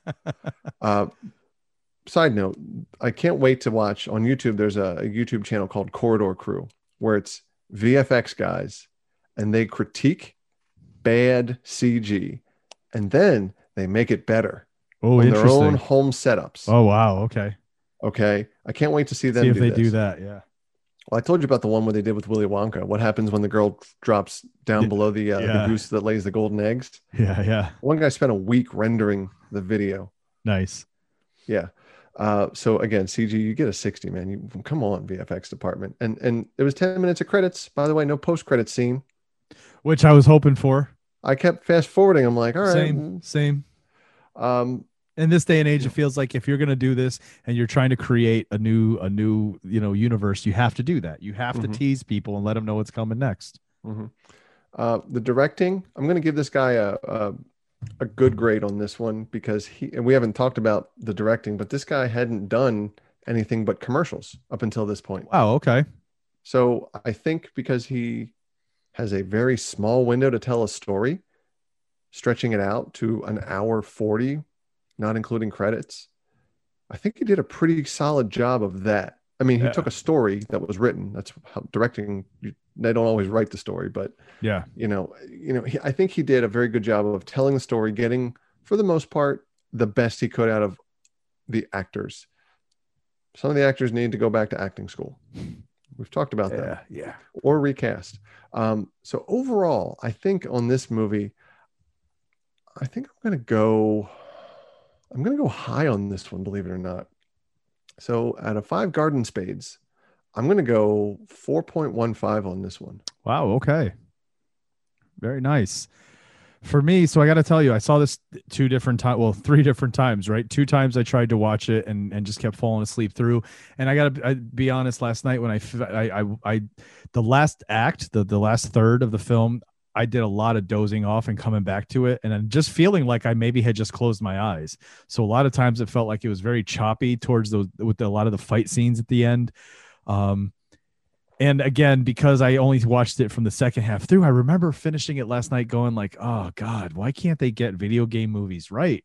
Like why can't they get it right? Like what was wrong with why couldn't they do that right? I was not happy this morning i sat down and said all right i got to watch this through so i can get a good idea of what i may have missed so watching it through the next the, the second time i have to tell you it was a v- much much much more enjoyable experience especially because i actually could pay attention but in, in that I was drawn in. I was in the world of Mortal Kombat. I had the characters that I know. Um, and they were not destroyed these characters right? That's another thing is sometimes they take these characters and they take such liberties that you're just like well this isn't the character. What are you doing? And that wasn't the case at all. As a matter of fact it really felt like the makers of this film you know dealt with these characters very at least in my eyes very lovingly i'm sure. You know eh, they took good care to make sure it represented what the fans were looking for even though there were things they had to adjust and make changes to and the fact that they created a brand new character. See for me that's not weird because every new instance of Mortal Kombat we've ever gotten. Every single time there was a new chapter, we got new characters that were introduced, right? All the way up to the newest one, uh, the, the the the the past few where we were introduced to the children of some of the main characters we knew, like Johnny Cage's daughter, you know, Johnny and Sonya's daughter, and, and like so we get introduced to these people, Jax's daughter. Um, I don't know, man. I, initially, my first initial reaction was to say that I was going to give this probably about a three. It felt like a three, but after watching it again and then really kind of getting into it, enjoying what I was into, you know, I'm with you, man. It's right up there. I, it's a solid four for me. This one stays at a solid four. Uh, Garden Spades out of five. Um, you know, it's not perfect. It's definitely not perfect. There's a lot they could have worked with. You're right. Some of the acting in here leaves a lot to be desired. Um, but it's a choice in casting. Does it mean that they can't get better? No. This could be their, I mean, this is their first time they're playing these roles, right? A lot of times you'll see actors who take a character that that is a part of a franchise that by the time that you you've seen them six seven years later in this role it's so fully developed and they've become this character that when you go back and watch their earlier stuff, you're like, oh, wow, that was rough when they started playing this character. You know what I mean? So it could be that. And so let's cross our fingers because with the way this ends, it opens up this idea that we're about to get a new world, a whole new cinematic universe for this video game franchise. And if they do it the right way, you know the the scenery looks right the characters look right the fighting looks good uh, this could be very successful and it's going to be a good time so yeah for me four out of five garden spears, shovels, whatever you want to call them. And and surprisingly, you know, because of that, it's it's not a bad movie. Like it's, it's really not. It's it's weird to see, you know, it's interesting to see how polarizing it is. Where people are like, "Oh, it's garbage." What were you expecting? Yeah. And what was garbage? So what was it that was garbage? This was my thing too. I'd like to really have conversations with somebody who who thought it was trash because I'd like to see what it was they're seeing and what they thought was trash, you know? Well, and it's two schools, uh, a couple schools of thought that I can per- perceive. Yeah. You enjoyed the the 1993 movie way too much, or 95 or whatever. they just want that one. They want the 95 movie again. They want the Liu Kang mullet. I mean, I want that song. That's about it. Um, is it that you are a purist when it comes to Mortal Kombat and you don't play anything beyond Mortal right. Kombat 3? Could be that too, right? Or and they're tr- like, trilogy. hey, Yeah. you're supposed to do this, this, and that's not how the character would have done. Like I could get that piece too. Yeah. Or you don't know what Mortal Kombat is and you're like, what what is what is going on here? You're like, Or that lady's mouth split open. That's not realistic. This is garbage. She's also dead, by the way. Look at the Yeah. shit that lines her. She's got like the Joker scars, Yeah. more or less. Um, Yeah. or just dude. blood stains that she never wiped off. I agree with you, man. It was enjoyable. It was good. It was fun. This is definitely something I'd watch again, and I'd watch again and enjoy watching it again, like to see the characters. It was unexpectedly good. I think is is the way that I would categorize it. That's I agree. me. Now, next week we're going back in time. Do we want to though? Yes, we're going to 95, Okay. bro. Okay. We're going to 95. We're going to watch the initial, the first time they decided they were going to show us Mortal Kombat on the screen. We're going to go check out Mortal Kombat. Mm. See, me, I believe in a fair fight. You know, one on one, man to man, hand to hand. Just like my daddy taught me. But what I saw up there was not very fair. That's Kano. Forget about Kano. Uh, where was Who's I? the other guy? Yeah. So then he freezes this guy, right? And then he explodes. I could see his guts and everything. Almost lost my lunch. Disgusting. What I want to know, if this Shang Tsung guy's so great, how come he's got such a crummy looking boat? Hmm? Nah. Anyway, guy gives me the creeps. a treasure of these moments. I got I have to be honest, bro. Twice. That's the amount of times I've seen that movie. Really? The first time when it first came out and I saw it on uh on DVD when it first came out on video and then probably another time in my mid 20s at some point I watched it to watch it. Other than that I've not seen this movie in a very long time. I'm sure there's going to be a lot of stuff I just I don't remember much of it, you know, but um should be fun. How often have you seen that one? Oh, I haven't watched it lately. Um, I I can tell you because I know this. Why did I just search for Netflix on Netflix? Uh, It is it is on HBO Max. It- it- yeah, I, I was looking for it on Netflix because that's the last place I remember seeing it. Um, but I in the search bar on Netflix, I typed in Netflix. oh, I you're mean, gonna go into some Black Mirror shit here. Be Yeah. careful.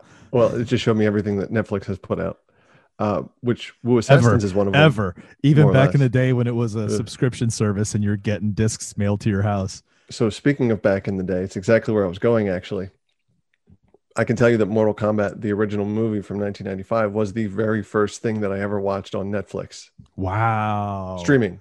Check it. I know. And, All right. And so, I mean, I, I've seen it a few times lately. Nope. Definitely haven't. Yeah, I definitely haven't, and it's going to be interesting after watching this, right? And and being pleasantly surprised as to how fun it was to watch this rebooted version to go back and see what the plans were back then. Um, all right, dude, let's get out of here. Tell the people what they need to hear before we shut the show off. So be safe, be smart, be logical, um, take care of one another, and also be be safe around one another. Otherwise, you might hear out of the corner of your ear and see out of the corner of your. You might hear something like from the distance, "Get over here," and you might see something come whizzing past your eye, and yank you back. Finish him. Yeah, that's what's going to happen. And by, by finishing him, Chris, I'll put a mask over your face. And with that, it's time to unsilence your phones.